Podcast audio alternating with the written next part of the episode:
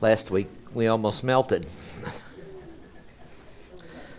okay, let's go ahead and get started. Uh, if you would open your Bibles to uh, Exodus, the 26th chapter and the 33rd verse, and we're going to continue our study there of the tabernacle. One of the uh, amazing pictures of the plan of God, and it goes down, I believe, to some very uh, extreme details because why why would God put it in His inspired Word? Uh, when there's so many other things he could have put in there, and he chose exactly these words, this sequence. This is what I want to tell you about when I start talking about the, the plan of the tabernacle. See to it, Moses, that you make it exactly like I told you on the mountain. Now we know the whole thing is a type, it's a shadow of things to come. So as we start looking at the individual parts of it, we start asking, what role does this play? Now, the people that saw the tabernacle, saw it built, didn't have to understand every single part of it because we're still in the still in the position of progress, progressive revelation. And as God continues to reveal things throughout the Scripture, then more and more the uh, tabernacle and later the temple will become quite evident of what it is referring to. It's interesting, like the Passover meal. When the Passover meal was first instituted, I don't think the Jews understood every part of the Passover meal about the the lamb and the bread and what they did with the bread and they hid the bread and all the stuff that they they did and they didn't understand it but as things went on and they started to have more revealed to them through the inspired word, then they should have been able to understand it more and then say, yeah, this is what God's been trying to tell us all along. And so the Jews, too, were real good at being hard headed and stiff necked and not paying a lot of attention. So they could have easily missed what God had in store for them. But it is right there and, in, in a sense, plain as the nose on your face. So we're going to take a look at some of this, and we're we're connecting the dots with various types and symbols, and then we're trying to see how they relate to one another. And there's some interesting things that we don't get a lot of detail on, and they're left for us to speculate. So we don't really speculate on particular designs like the veil that we're looking at. What we do know is it came with certain colors. It came with cherubim embroidered on top of them. Those are the things that have prophetic and symbolic significance. And so those are the things we take apart and analyze. So, before we begin, since we're looking at spiritual things, we need to be sure we're connected to the one that imparts spiritual knowledge. And that, of course, is the Lord Jesus, and the Holy Spirit. So, let's come into the throne of grace and ask that they would be our real teachers and we be able to understand more of the tabernacle and remember it. Uh, we need that prayer more and more as we get older and then be able to use it wisely. Let's pray.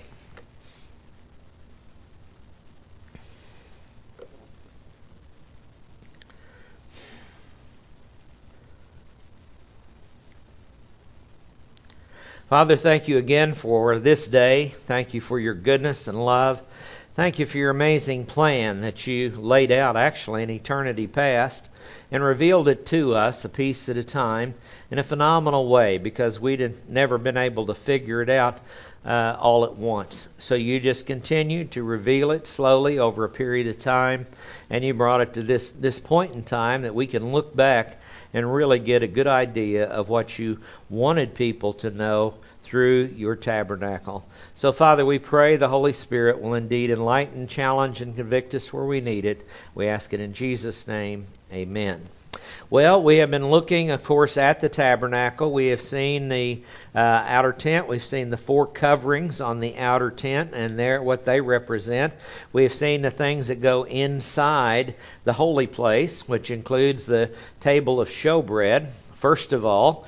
And we know things about the table. We know its dimensions, but as far as its design, we're not told exactly what the design is, just basically what's on it, and the uh, loaves of showbread. Then the lampstand. We are told a lot about that, and we're able to draw some beautiful conclusions about Jesus being the light of the world, like he claimed to be. He's also the bread that came down out of heaven. This is the altar of incense, and it has four horns. We've not yet studied the altar of incense, but behind that is the veil. It's blue, purple, and scarlet stuff, is what it's called embroidered on fine white linen. Now that's what we know about it. But was it this design where the they had the stripes going across? Well, we don't know. Was it the design behind the lampstand in this particular rendering? Um, was it uh, we're we're heading on there? That sea cow just won't leave. Did it look like that? I'll see all these meet the criteria. Did it look like that? Did it look like this? Or what about this? We don't know exactly. Was it stripes, sideways, horizontal, crooked? What, what was it? Were these all intermeshed? What we do know is that it's on white linen. It's blue, purple, and scarlet material, the fine white linen of, of Egypt. And so I'm going to kind of stay with this picture tonight because what we are looking at is the uh, veil um, itself, and we're going to get some more information on it. Now, the veil separated the holy place from the holy of holies.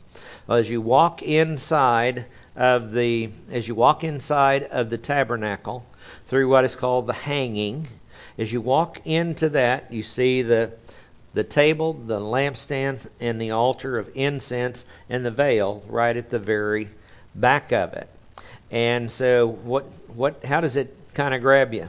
Now, if you remember the white curtain that went up over the top, up the sides and over the top and down the back, that was white linen, but it was embroidered with cherubim on it. So on the inside of this, you have cherubim all over this part called the holy space, the holy place. You have it on the walls, you have it on the ceiling, and you have it on the veil. So it's important to remember that somewhere that angels play an important role in how this how this all comes out, what this plan actually includes.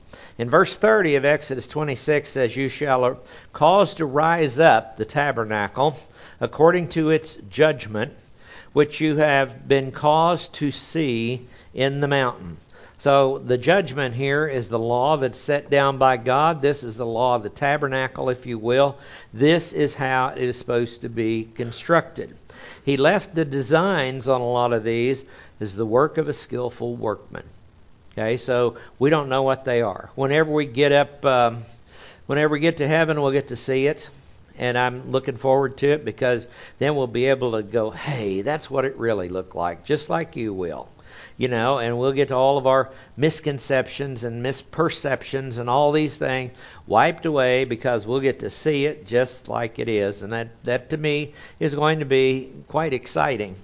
Now, we find in verse 31 the inner veil. And it says, Then you shall make or manufacture a veil of blue and purple and scarlet material and fine twisted white linen. It shall be manufactured with cherubim, the work of a skillful workman. Now, see, I'd like to see what the cherubim look like that they put in the embroidery into the veil, into the into the other curtains, because we don't know. It's just speculation.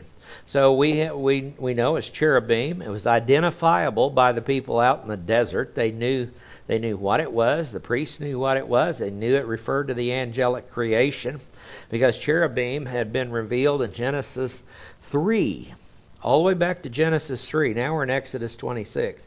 In Genesis chapter 3, there are two cherubim placed at the doorway into the Garden of Eden to keep people from entering after the fall of man and the expulsion from the garden. So, cherubim is something that human beings have known about for a long time. And here we are uh, when you go back to 4000 BC, roughly, with the fall of Adam and Eve, and then you come down to 1450 with the construction of the tabernacle, as you can see, you've covered a lot of ground. Six, 1,550 years from the, um, actually more than that, 2,650 years from the fall of uh, Adam. So uh, here is the, the picture, and it says, the work of a skillful workman. Verse 32, and you shall give it on four pillars. And we see, we looked at the words this last time. I want to say last week, but we were dodging tornadoes last week, so um, we weren't here. It's always, we have to dodge them a few times a year here in Oklahoma, and and people think it's such a scary place to live. I said I'd rather see them coming than not know what was going to crack open under my feet. I don't want to be out in California where things uh, like that happen, and one of these days will break off into the ocean as it's been projected. Anyway, put it on four pillars of acacia wood with gold totally. These are totally overlaid with gold. Their hooks also being of gold on four sockets of silver. Now here it's got the the um, the pillars behind the veil, but as you see in other renderings. We don't know if the pillars were behind the veil, in front of the veil. We don't know where they were located. So they were just pillars of acacia wood. So the um, being of gold on four sockets is silver. So if you have wood overlaid with gold, what does that represent? That's wood is humanity, gold is deity, hypostatic union of Jesus Christ. These set in a socket of silver. Now, the others weren't set in silver, they were set in bronze. And bronze was a picture of judgment. So you have the hypostatic union when it's wood overlaid with gold, and the two tenons that went down into the bronze. That indicates that he was judged. The Lord was judged for us. Now we move to silver to get through the veil of the tabernacle. Silver is redemption. So the hypostatic union's judgment, portrayed by the whole outside of the tabernacle, holding the pillars up, pillars up in the walls, that whole outside led to what? Redemption, which is silver. How do you get through the? How do you get through that veil? Only by being one of the redeemed. It's the only way you get through it. So things start to come together over the course of time as to what they're looking at. A lot of the Jews probably looked at that and said, Boy, there's a lot of money going into that thing. And they didn't get any farther than that, didn't figure it out. But I think Moses had a pretty good idea, but even he did not have a full revelation of God's plan. I mean, when you start looking at it, you get to Isaiah in the 800s and that's where you really start getting the prophecies. That's where you uh, you can see some of them in David in the Davidic Psalms, where he's going to be a priest after the order of Melchizedek, something totally different. Then you see in Isaiah, a virgin shall conceive and bring forth a child. You see the government will rest on his shoulders. He shall come out of the line of Jesse. You find Isaiah 53 with the suffering servant, and so you you find out a lot of, of wonderful information out of Isaiah. That's 800 years after Moses was given the instructions on the mountain. And it's by the time that, guess what? Solomon had built a temple. So there's there's things to be uh, learned as the Jews go on more about Yeshua HaMashiach, the Messiah who is to come. So put it on four sockets of silver.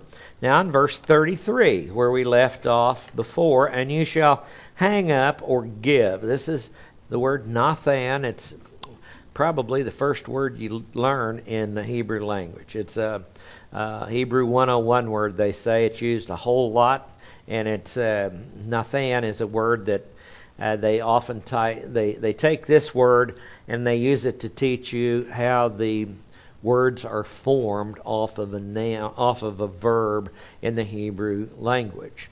They will take this. This is a, a key word. Another one they use, interestingly enough, is katal. Katal is a word that means to kill.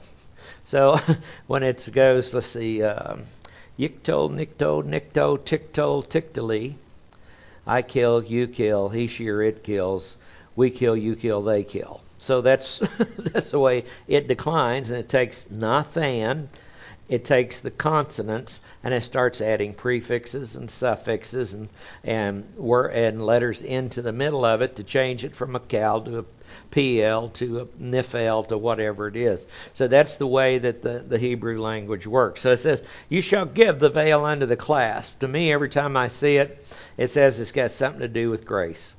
Something to do with grace.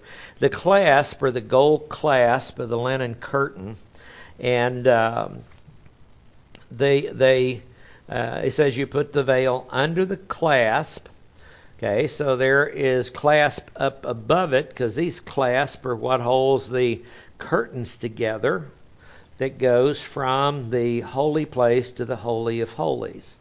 That's where there's a series of clasps that connect the curtain. Remember, one of them was 30 feet, and the other one was 15 feet, and they are connected that way. So this this is connected with gold clasp. And it says, and shall bring in the ark of the testimony there within the veil.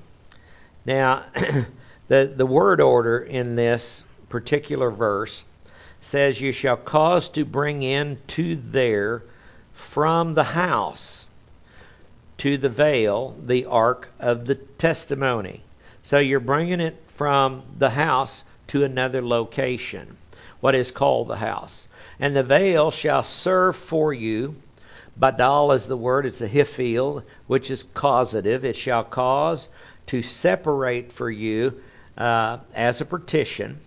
It, it's not really there, you don't need it. Shall cause to separate for you between the holy place and the holy of holies. That is a superlative construction, sometimes translated the most holy place. And I kind of like that. Holy of holies.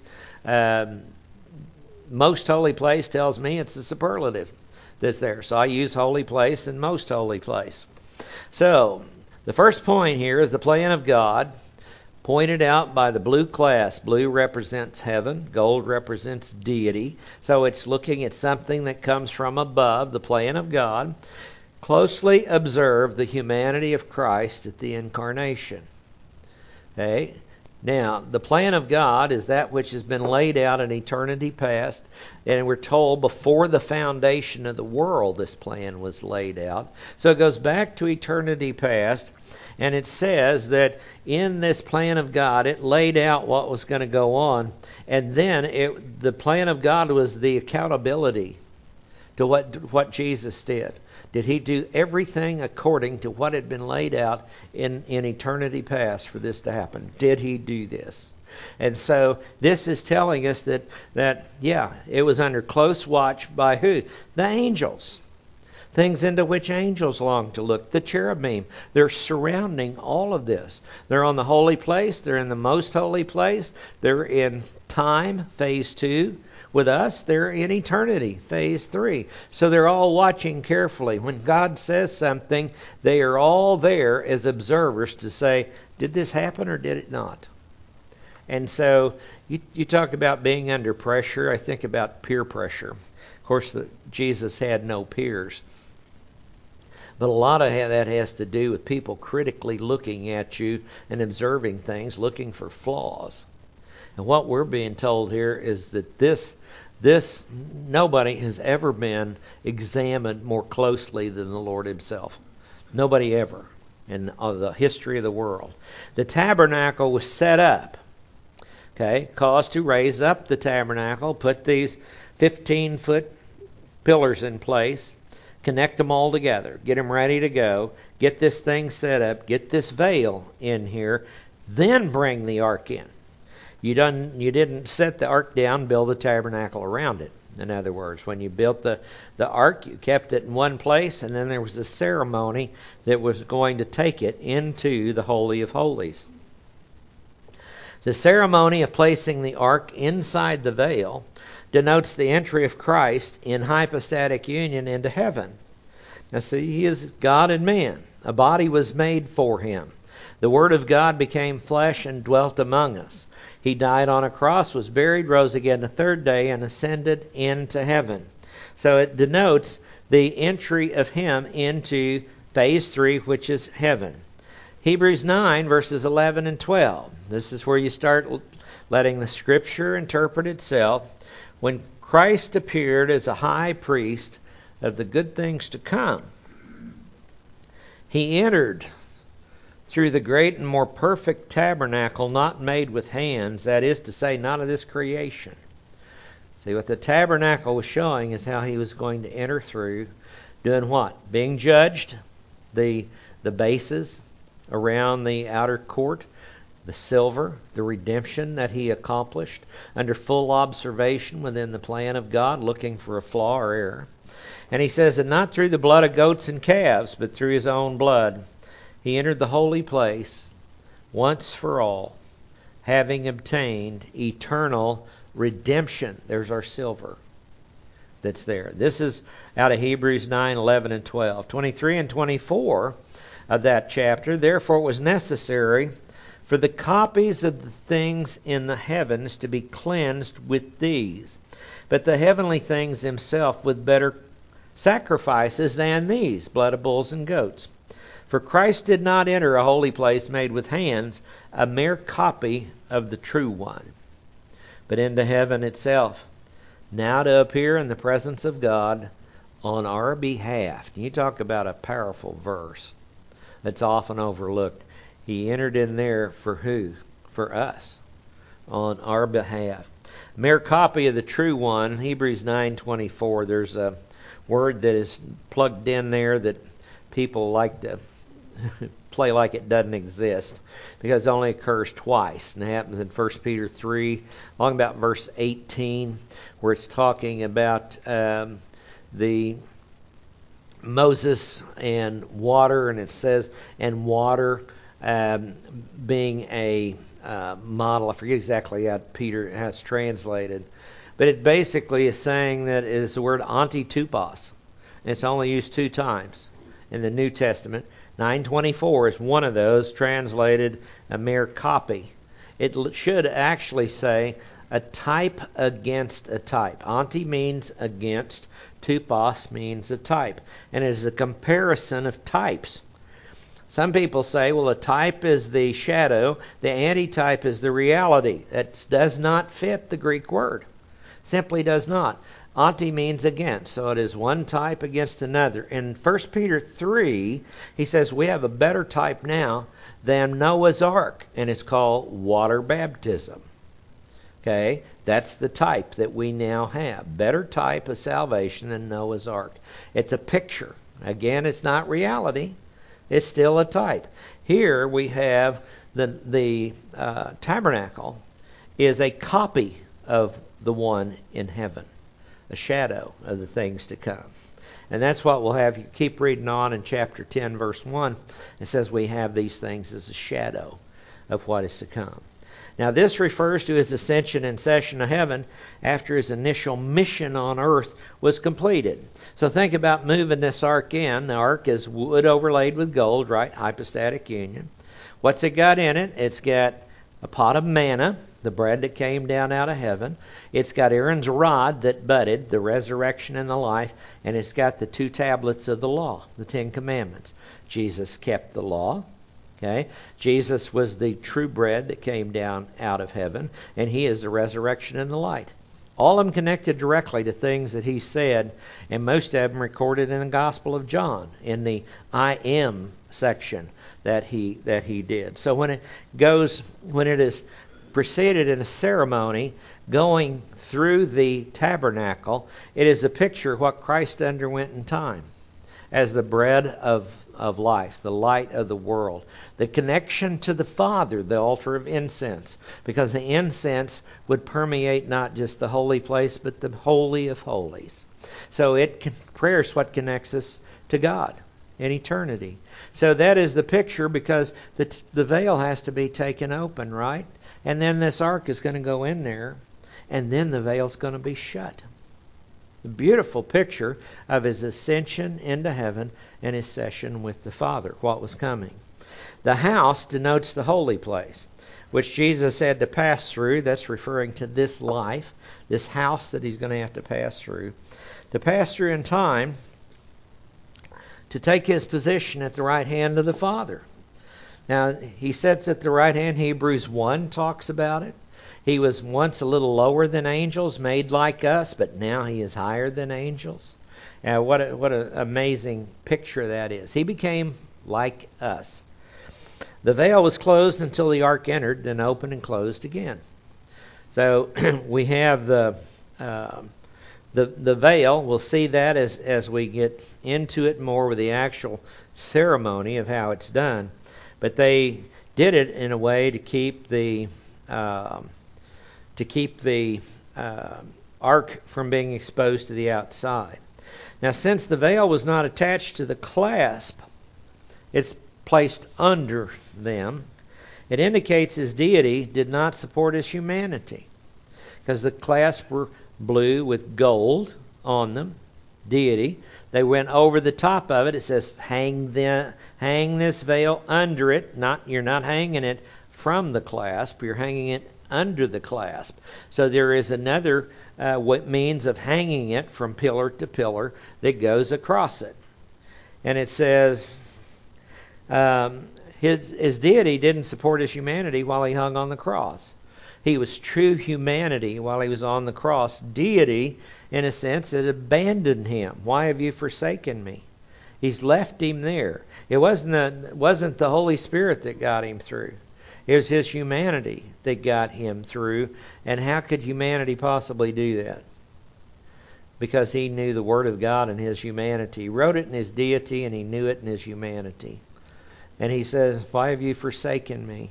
Into your hands I commit my spirit. One of the greatest acts of faith ever said anywhere by anyone. And that's what he did. And uh, you, you take my life, I'm going to take it back up again. You can't keep me in the grave. This illustrates Jesus' work on the cross when he was separated from the Father. Psalm 22, verses 1 to 5. It's interesting. Sometimes we forget this. My God, my God, why have you forsaken me? Is is uh, a quotation out of Psalm 22, which is viewed and been viewed for millennia as a messianic psalm. He says, it opens, My God, my God, why have you forsaken me? Far from my deliverance are the words of my groaning. Oh my God, I cry by day, and you do not answer, and by night, and I have no rest. So it sounds like there's more than one cry that is going on there. Yet you are holy. Now, if we were to take that word into the New Testament, what we'd find out is given a special meaning. You're experientially holy. And you are enthroned upon the praises of Israel. We do a song from time to time called Even So. Uh, absolutely a beautiful song, Even So. Yeshua come. What a great picture that that is. Yeah. Oh, you are enthroned on the praises of Israel. In you our fathers trusted. They trusted and you did deliver them. To thee you cried out, and you were delivered. In you they trusted, and they were not disappointed. Now, that's quite a quite a psalm that starts off with the same words that Jesus uttered on the cross. Christ, in a sense, had to pass through the cross to enter the real, most holy place. It's a picture. He had to pass through the cross. Now, why would you make a copy on earth of something that actually was set up in heaven? You got to really put your thinking caps on. Because what he evidently did in eternity past, before man came along, was he made that in heaven. And who would he show it to? Angels. Why? That takes a lot of work to figure out. But it's really not is really not impossible to see what he is doing. The angels are observing all this. Why? They have a vested interest in what went on in the life of this uh, this man named Jesus. Now it says in verse 34, and you shall put. Here's the word give once again. The mercy seat. This is the word we've I've translated as covering, but that's what it that's what it looks at. The the kafar. It's a it's a covering on the ark of the testimony in the holy of holies or the most holy place. Now this portrays the son's acceptability to the father based on the fact that he kept the law provided the living bread and rose again. That's what's on the inside of the Ark of the Covenant. And you shall put the mercy seat on the Ark of the Testimony. What are they going to take in first? The Ark. Now what it says? It's a petition. They're going to take in the Ark and then put the put the lid on it. Now it also denotes the propitiation of the Father's righteousness and justice is accomplished by passing through the cross. So, what Jesus was doing, he was becoming the propitiation for our sins, and not for ours only, but those of the whole world. 1 John chapter 2, verses 1 and 2. See, uh, this is, he is satisfying. He was the one that satisfied the Father's righteousness and justice. And he has passed through the earthly position to take his seat in the heavenly position.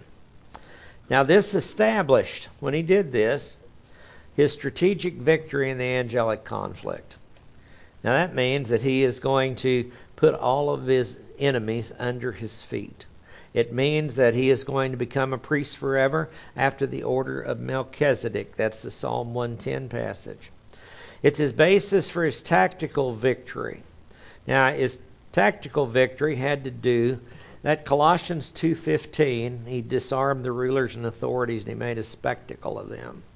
And then he says having taken the certificate of debt owed by who? Us and nailed it to a cross. Now that's quite a victory, isn't it? Because the strategic victory is to accomplish his mission. The tactical victory is the fact that he did it and he took care of this issue of sin. I think when Satan was arguing back and forth with God, I think he said, Well, we've sinned. There's nothing you can do about it. I think that's probably part of his argument. Because uh, if, if you've noticed people that don't play fair, Satan doesn't play fair. He lies, cheats, steals. He comes in to steal, kill, and destroy. That's what he does. He doesn't play fair. So when you find people not playing fair, it sounds a whole lot like something Satan would do, doesn't it? Because that is what he'd do. It also teaches about his role in intercession. He's become the mediator between God and man. He is our great high priest on heaven's throne. What was a what was a priest to the Jews? A mediator between God and man. What was Moses? A mediator between God and man. Who is Jesus? After the order of Melchizedek, the ultimate mediator between God and man. 1 John 2 says that he is our defense attorney. Because Satan doesn't quit accusing us. He doesn't, because we are still just a bunch of goof ups. We are still a bunch of uh, a bunch of goof ups. It's uh, amazing to see how sometimes um, people don't realize that, and they get into real judgmental situations on other people. A lot of times because they didn't commit the same sins the other person did. And so it's real easy for us to look and want a spirituality by comparison instead of a spirituality by an absolute standard. Because if we go to an absolute standard, we're all goof ups. That's that's the only thing you can say. How about our acceptability before God? We're in Christ. If Christ is acceptable and we're entered into union with Him, we become acceptable to Him. Our current positional truth. Set your hearts on the on the things above where Christ is seated. He's seated at the right hand. He is seated there. Are we in Him? Yes. Currently, positionally, because of Him, we are seated next to Him, next to the Father. So, how far away is the Father when you want to talk to Him? I mean, really, when it gets down to it, some th- people think, well, uh, you know, my prayers don't go any higher than this room. You know, I've, I've, everybody feels like that from time to time. Well, they're just, God's just not even, He is, let me tell you. He is. Why? If you're a believer, you're actually seated next to Him. Now that when you when you grasp that and it becomes a reality, you think that's pretty cool, isn't it? Sitting next to the one who planned the creation of the heavens and the earth, salvation, and everything else. Along with the Son and the Holy Spirit, the Trinity acts in perfect harmony with each other. But our current positional truth, his superiority over all creation. Now, Hebrews passages are beautiful uh, that he uh, is the exact representation of his being.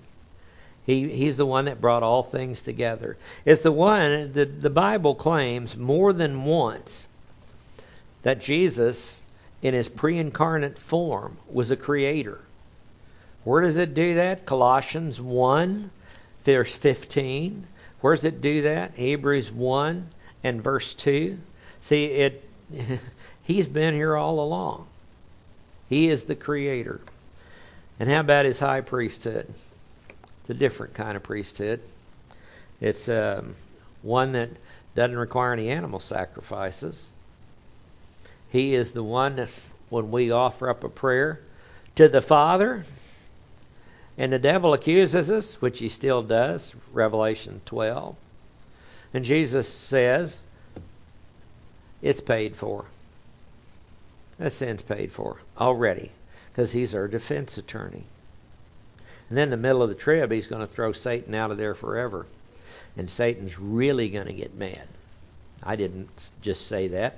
The Bible says that. Goes forth with a great wrath. It also portrays the acceptability of a one time sacrifice. It's not the blood of bulls and goats that take away sins. It is the Lamb of God that takes away the sin of what? The world. The power of that verse is, is such a universal uh, dynamic that it's hard to even grasp on this side of it the Lamb of God, the sacrifice that takes away. It removes it as an issue. See, the covering of the ark, the, our sins were covered, is what it says. In other words, the sins were still due, but they hadn't been paid for. They weren't paid for till the cross. So in the Old Testament, the sins, it's just they're piled high up.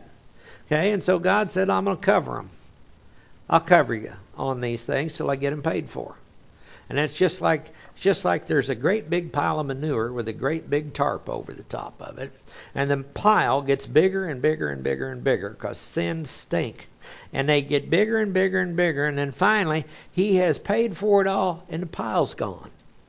It's not an issue any longer what you did. It's an issue who you trust for your eternity. That's the issue. So until they were paid for, you could say it was still an issue in the in the conflict between God and Satan. It was still an issue. But then after the cross, the last thing in the world the devil wanted was to hear his people yell crucify him. Because he knew what that meant. It meant he'd lost. He had lost. He wanted the Jews to stone him because that's not what was prophesied. That's what he was hoping for.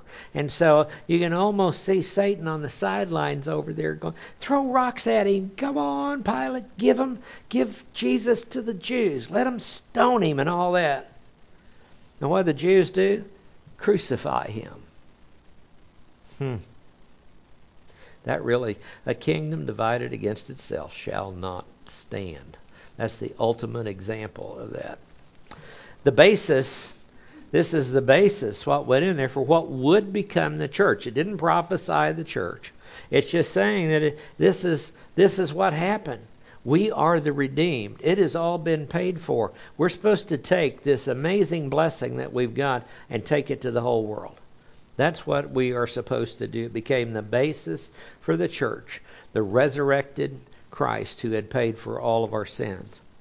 Now, the other furniture location in verse 35. It says, And you shall set the table, that's the table of showbread, uh, and the lampstand opposite the table on the side of the tabernacle toward the south. And you shall give the table on the north side. So as we walk into the tabernacle, I should have another picture here. As we walk into the tabernacle, what we will see is the lampstand on the south side. You'll know where it is because this this is always on the west end of the uh, the veil, and the holy of holies always on the west end of the uh, tabernacle, and the opening is always to the east side. Okay, so when it says that this lampstand goes on the south side, it's on the left, and the uh, table goes on the north side. Okay, and it says, uh, now the setting of the table denotes the permanence of Bible doctrine. Here it is, set, it's stabilized. The word assume, it means get it in there and get it stabilized, get it set up. And where's our stability found in this life? From knowing what God's Word has to say. True Bible doctrine provides stability for life. Isaiah 40, verse 8 The grass withers and the flower fades, but the Word of God abides forever. What an amazing statement that is. Only through the Word of God do we see the perfect reality of, of eternity. If you didn't have the Word of God, how would you know about heaven? We know God set eternity in the hearts of men, and we know there can be speculation, imagination, conjecture, and everything else. But only through God's Word do we have any kind of guarantees about eternity. It says in 1 Corinthians 13:12, "Now we see in a mirror dimly, but then face to face. Now I know in part, then I shall know in full, just as I have been fully known." Now, to me, that's great. The curiosity is still here. You still wonder, what about all these things? Just like, what did these curtains really look like? What do those cherubim really look like? Uh, there's there's questions we still have about the tabernacle. When we get to see it, the questions are all answered. We know in part. Now, the only effective witness in the darkness of Satan's domain is the believer shedding light that becomes God's word. So we as a we as a priest, what are we supposed to do? Because the priest went in, partook of the showbread. Priest went in, trimmed the wicks of the, the lampstand. Priest offered up prayers. That's what they did. What is our you know, priesthood's changed. We started with the family priesthood. What did they do? Offered sacrifices. Okay? They taught their family, they led in worship, and they prayed. Look at Job, first two chapters. I mean, it, it just it gets filled in from there, but that's kind of the outline in Job 1 and 2. So that's the family priesthood. Then the priesthood changed because there was a change of dispensation. Whenever the Lord established the Levitical priesthood, what did they do? They offered up sacrifices, okay? They partook of the bread, Bible doctrine. They uh, kept the light burning, and then they offered up prayers. What do we do as church age priests? We are royal priests. We are all priests. 1 Peter chapter 2. It's not a specialized priesthood anymore. What's our function? See, the form of the priesthood changed to denote a change of time frame, a change of dispensation, a different way to do things. But the functions never did. Hebrews 13, verses 15 and 16. It says, Let us continually offer up a sacrifice of praise, and doing good and sharing, for with such sacrifices God is pleased. So, we, what do we do? We offer up sacrifices, which in the churches are self, not animals. We praise God, we worship Him. We. Uh, study His Word so we'll know how to function. We're supposed to take this Word that we've studied, which is the light, and take it out to a dark, dying world and tell them about it. And how's all this accomplished? By means of prayer. What are we looking forward to? What's on the other side of the veil? That's what we're looking forward to, because that's where our, our rewards are found.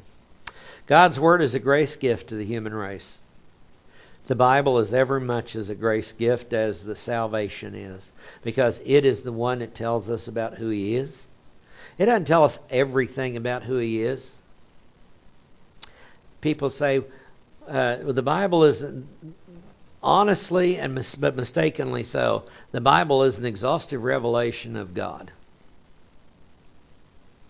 Think about that for a second. Here is the infinite God, omniscient God. He made us lower than the angels, and they're not capable of fully understanding it. We don't know all of the aspects and ins and outs of God Almighty, who we serve. But we'll have eternity to find out. And see, won't that be won't that be wonderful? As we see the the different elements, we we try to make it simple so we can understand it's sovereign, righteous, justice, eternal life, and love, omniscience, omnipotence, omnipresent, unchanging, immutability, and veracity. He always tells the truth, and that's just a simple explanation of God.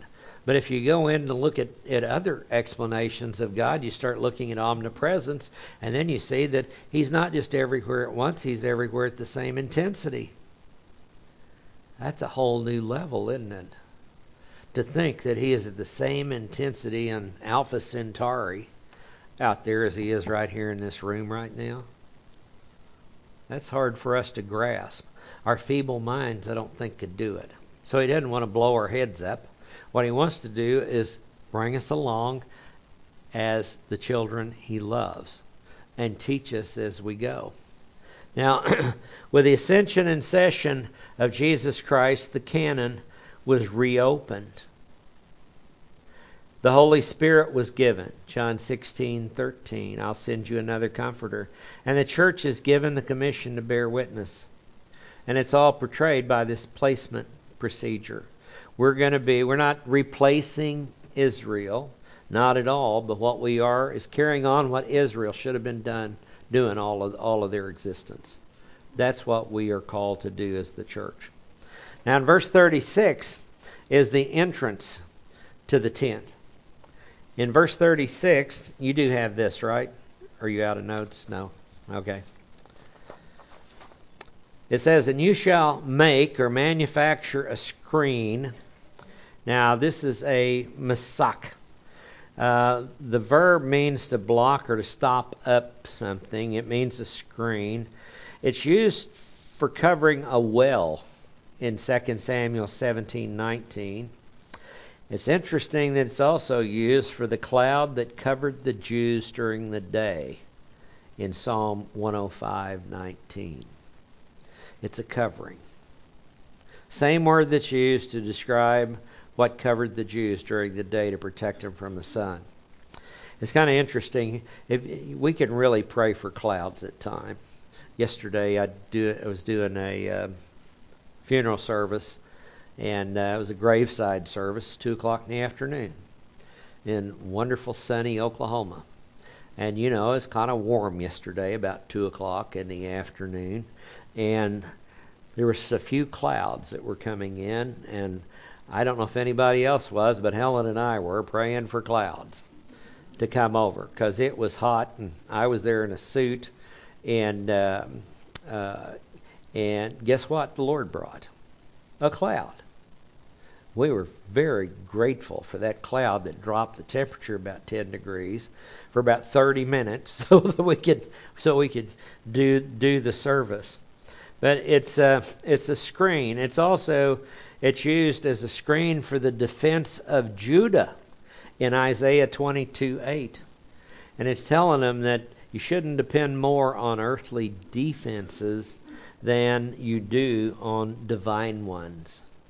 And it says, You shall manufacture a screen for the doorway of the tent. Now, doorway is patak.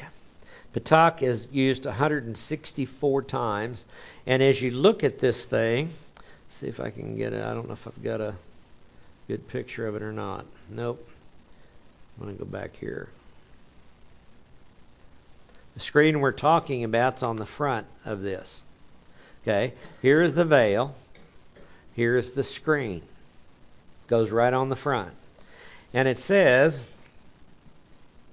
for the doorway, this is the doorway because this whole thing is called the tent. And when you see the word door, and we go, Jesus saying, "I am the door into the sheepfold." I mean, you just, the the stuff get for us to identify is real easy to identify what this symbolism was. There's only one way to enter. Jesus said, I am the way, the truth, and the life. Nobody comes to the Father except through me. Where's the Father represented here? Where's Christ? Next to him. What does Christ do? He enters through. It's a door. How does the believer get there? Through the door of the tent. The ohel is the word for tent. And the tent, interestingly enough, emphasizes the transitory nature of man. We're just a bunch of, of vagabond sojourners passing through this world. We want to hang on to this world with every part of our being, don't we? You know, one of the great things about Abraham, spelled out in Hebrews chapter 11, he says, having confessed that he was a stranger and an exile on this earth, and he was looking for the city whose architect and builder is God. That's Abraham. He said, I'm just passing through this life, folks. Now, if we have that idea, what can man do to us? We are just passing through this life. A short period of time, we're called a vapor. You're just a vapor that appears for a little while and then passes away. We all are. We're just a we're just a vapor in the wind, as the old song goes. That's all we are in the sands of eternity. And why not make the most of it while we're here? And it says, uh, the doorway of the tent, a blue and purple and scarlet material, fine twisted white linen, the work of a weaver. Now, this is the qal participle used nine times, and it is the word uh, rakam. It's a word that means to uh, weave. The qal participle says the one weaving. Oftentimes they take a participle the one doing something and they turn it into a noun. And it's uh, um, that's how part of the word formation. It's an embroider. You can call it a weaver, an embroider. Its only use outside of the tabernacle, interestingly enough, is in Psalm 139, verses 14 to 16. And guess what those verses say? I will give thanks to you for I am fearfully and wonderfully made. Wonderful are your works, and my soul knows it very well. My frame was not hidden from you when I was made in secret and skillfully woven in the depths of the earth. Thine eyes have seen my unformed substance, and in your book they were all written the days that were ordained for me, when as yet there was not one of them. Wow. This is the embroider. Have you ever viewed your life as an embroidery of God? Because that's what it is. You're the one that put me together. Now, sometimes we might like it if we've been put together a little differently. Some a little taller, some a little shorter, you know, all those other things that we don't like. But God says this is this is what you need to be. Okay? So make the most of it. Make the most of it. In fact, the farther behind your, the eight ball you are and the better you do, the more rewards will be forever. That's just the way it is. In verse 37, and you shall make five pillars. This is the same word as verse 32 of acacia for the screen and overlay, totally overlay them with gold, their hooks also being of gold, and you shall cast five sockets of bronze for them.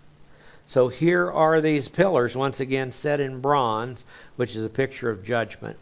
They're the justice of God, and the judgment of God is so very important. Sometimes all people see is His love, and they don't realize He is absolute righteousness and absolute justice. And somehow he put that together perfectly. And we study that all the time. How does love and justice go together? How do you show grace and mercy to people and yet hold people accountable for what they do?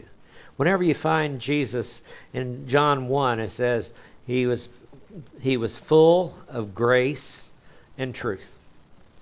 That's the two probably hardest things to balance in life that there is.